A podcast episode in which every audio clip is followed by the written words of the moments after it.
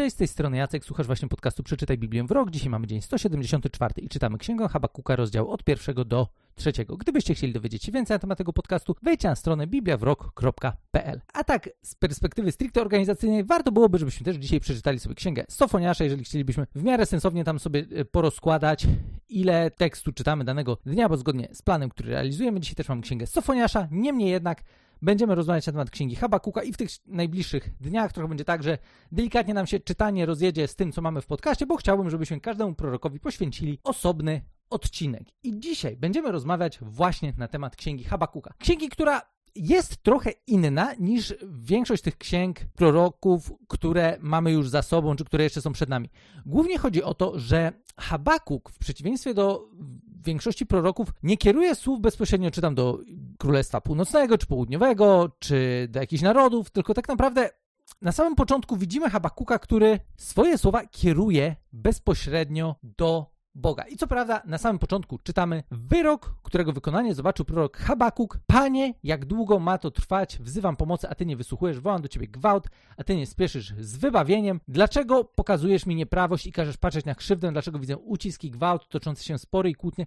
Dlaczego? Dlatego Dlatego milknie prawo, wciąż tłumiony jest słuszny sąd, że bezbożny osacza sprawiedliwego i słuszność w sądzie bywa wypaczana. To jest sam początek Habakucha, gdzie widzimy, że kieruje on bezpośrednio swoje słowa do Boga. I oczywiście Bóg mu odpowiada i wciąż Habakuk jako osoba, która tak jak to zresztą wszyscy prorocy, ma pewne szczególne, szczególny wgląd w to, co Bóg chce przekazać swojemu ludowi. Przedstawia on to w nieco innej formie. Właśnie w takiej, że na początku on bardzo wyraźnie pokazuje to, że Boże, nie podoba mi się świat, w którym żyję. Nie podoba mi się zło, które mnie otacza. Może byś coś z tym zrobił. O co z tym wszystkim chodzi? Nie chcę żyć w takim świecie. No i Bóg na to odpowiada: Słuchaj, nie ma sprawy, wpadną Babilończycy i zrobią tutaj porządek. Na co Habakuk jeszcze właśnie w pierwszym rozdziale od 12 wersetu mówi, że no nie, nie, nie o to mi chodziło. Jak, jaki Babilon w ogóle?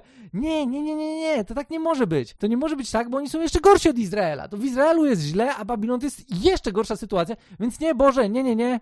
Tak tego nie załatwiajmy. Niemniej jednak Bóg mówi, że okej, okay, jakby kumam, że narzędzie może być dosyć kontrowersyjne, w sensie narzędzie, którym Bóg chce doprowadzić Izraela do upamiętania, do ogarnięcia się. Niemniej jednak mówi, że to nie jest tak, że zło pozostanie bez kary. Z nimi rozprawię się przy innej okazji, więc tutaj, drogi Habakuku, nie ma najmniejszego problemu. Wszystko będzie w porządku, każdy zostanie sprawiedliwie osądzony, więc o to nie musisz się martwić. Co jednak tutaj jest ciekawego, w drugim wersecie, kiedy Bóg odpowiada Habakukowi właśnie na to, że no nie, no tylko nie Babilon, to czytamy takie słowa. To jest Habakuka, drugi rozdział, od drugiego wersetu. I Pan odpowiedział mi tymi słowy: Zapisz to widzenie wyraźnie na tablicach, by ten, kto czyta, mógł to czynić bez trudu, gdyż widzenie wciąż czeka na czas oznaczony, lecz wypełni się przy końcu.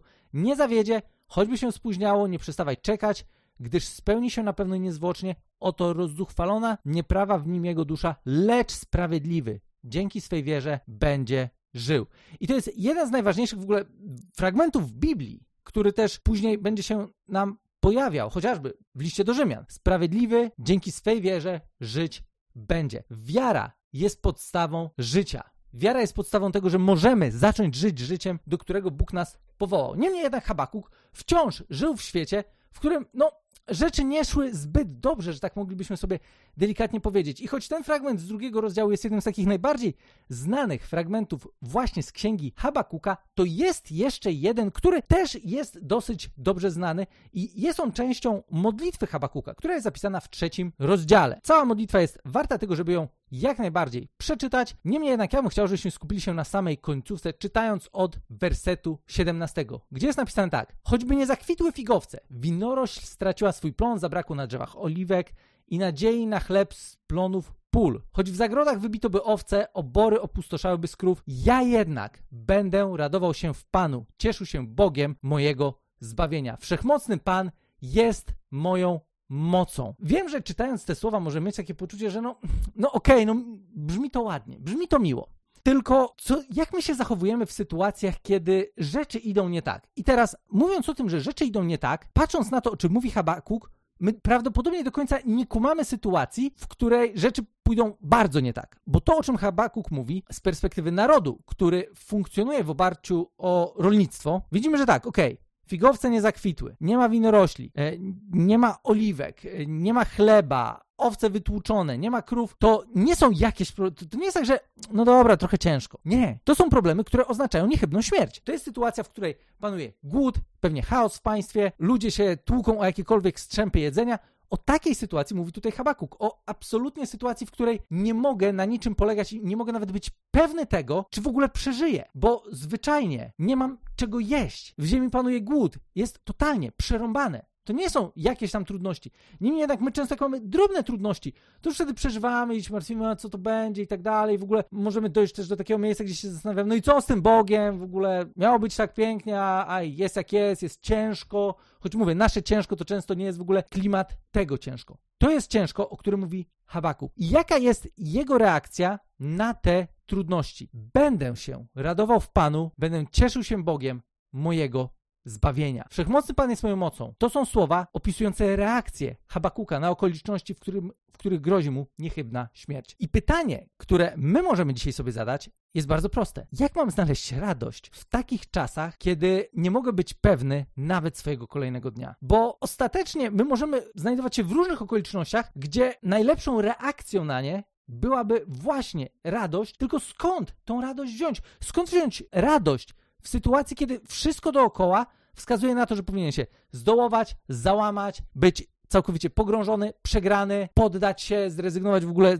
ze swojego życia, po prostu totalnie stracić nadzieję, po prostu czeka, czekać tylko na to, aż w końcu przyjdzie im pożegnać się z tym światem, bo wszystko już jest tak ciężkie. W takiej sytuacji jednak okazuje się, że wciąż możemy się radować. I skąd tą radość wziąć? Przykładem, który znalazłem, tam czytając właśnie na temat księgi Habakuka, jest taki niekoniecznie jakoś wybitnie znany anglikański misjonarz, który nazywał się Alan, Alan Gardiner. I ten to gość swoim życiem pokazał, co to znaczy żyć życiem z celem, żyć życiem wypełnionym radością. Niemniej jednak, jego życie wcale niekoniecznie wskazywało na to, że jakąkolwiek radość mógłby w życiu mieć, bo gość urodził się pod koniec XVIII wieku, mniej więcej w połowie wieku XIX zmarł i Większość jego życia to były ciągłe problemy, przeciwności. Miał pomysł na to, żeby być żeglarzem. To był jego taki początek, włącznie z tym, że jak był dzieciakiem, nawet kimał na podłodze u siebie w domu i kiedy mama go spytała o to, dlaczego on tak robi, no to dlatego, że on się po prostu przygotowywał do tego, żeby być żeglarzem i wiedział, że po prostu będzie musiał czasami w niektórych sytuacjach spać na pokładzie, więc no chce się już przygotować, będąc jeszcze dzieckiem. Ostatecznie został tym żeglarzem, zaczął podróżować po prawie całym ówczesnym świecie, tym znanym świecie, znaczy no, no, całym świecie, co by nie było, to już był jednak, e, to już mówimy tutaj jednak o XIX wieku. I co ciekawe, będąc w wieku 26 lat, po tym, jak zmarła jego matka, Allen był gościem, który wcześniej zdobył Biblię i gdzieś tam ją ukradkiem czasami sobie czytał, doszedł ostatecznie, właśnie przy okazji śmierci matki, do wiary w Chrystusa.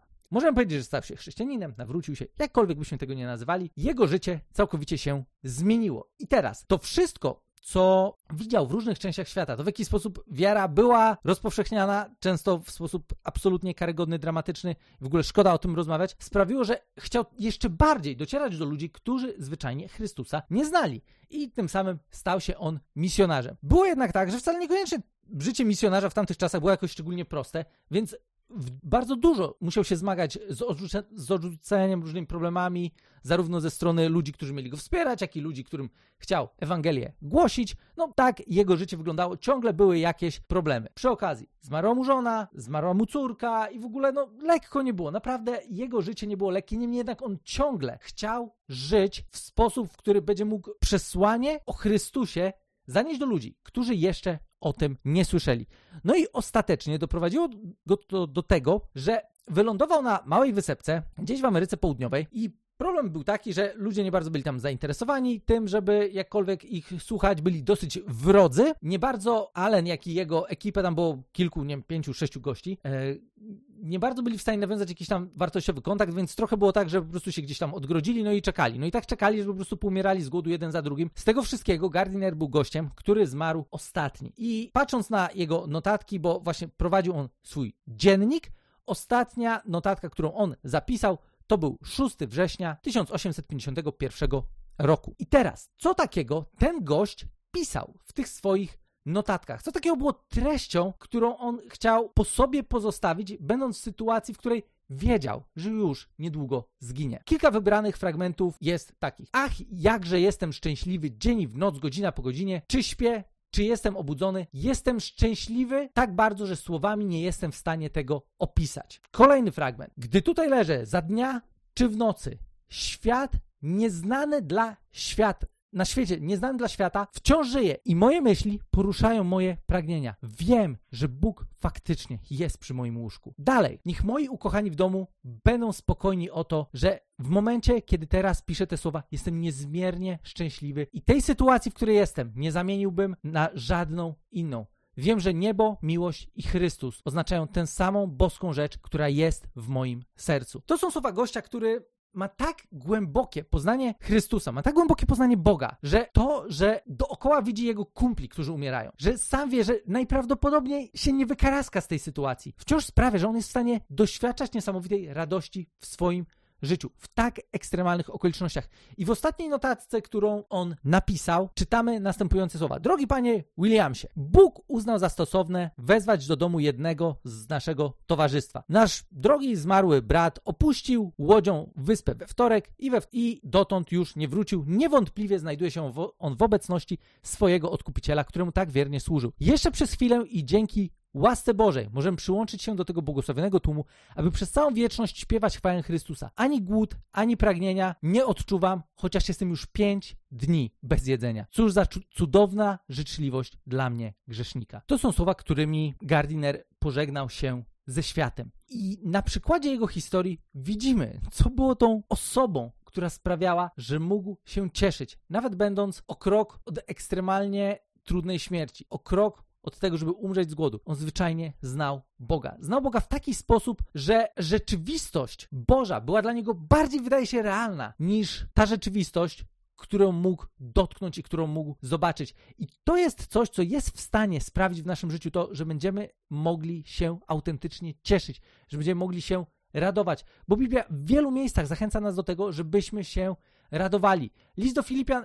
wielokrotnie powtarza nam: radujcie się, radujcie się. To jest całkowicie niepoważne, że chrześcijanie, mając tyle wezwań do radości, mogli być w ogóle ludźmi, którzy wiecie, są jakimiś smutasami, zdołowanymi, przybitymi przez życie. To jest kompletne nieporozumienie, jeśli chodzi o naszą wiarę.